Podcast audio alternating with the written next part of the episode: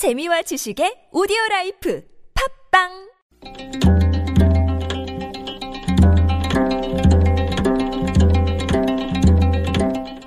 한문학자 장유승의 길에서 만난 고전 농사를 지을 때 제일 힘든 일은 뭐니 뭐니 해도 잡초 제거입니다.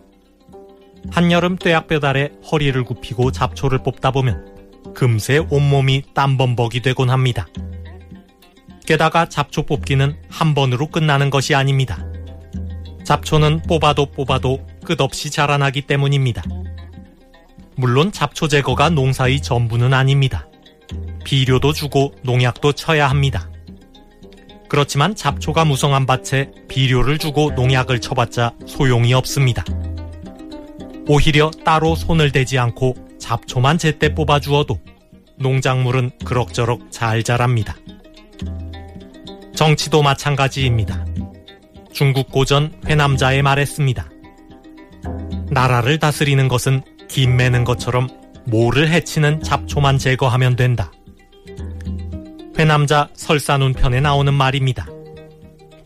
벼농사를 지을 때 모를 해치는 잡초를 제거하는 것이 가장 중요한 것처럼 정치를 할 때는 나라에 해를 끼치는 요소를 제거하는 것이 가장 중요하다는 말입니다.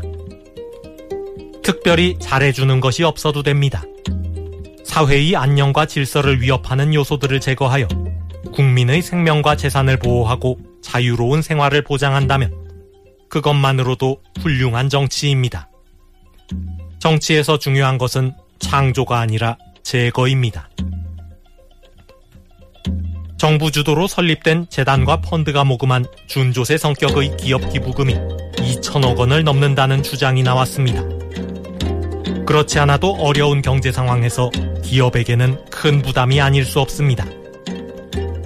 나라를 다스리는 것은 김 매는 것처럼 모를 해치는 잡초만 제거하면 된다고 하였습니다. 경제도 마찬가지입니다.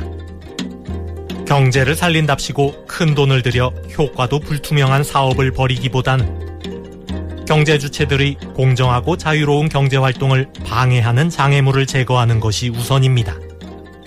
재단이니 펀드니 하는 명분으로 기업에게 돈만 뜯어내지 않아도 경제는 저절로 살아날 것입니다.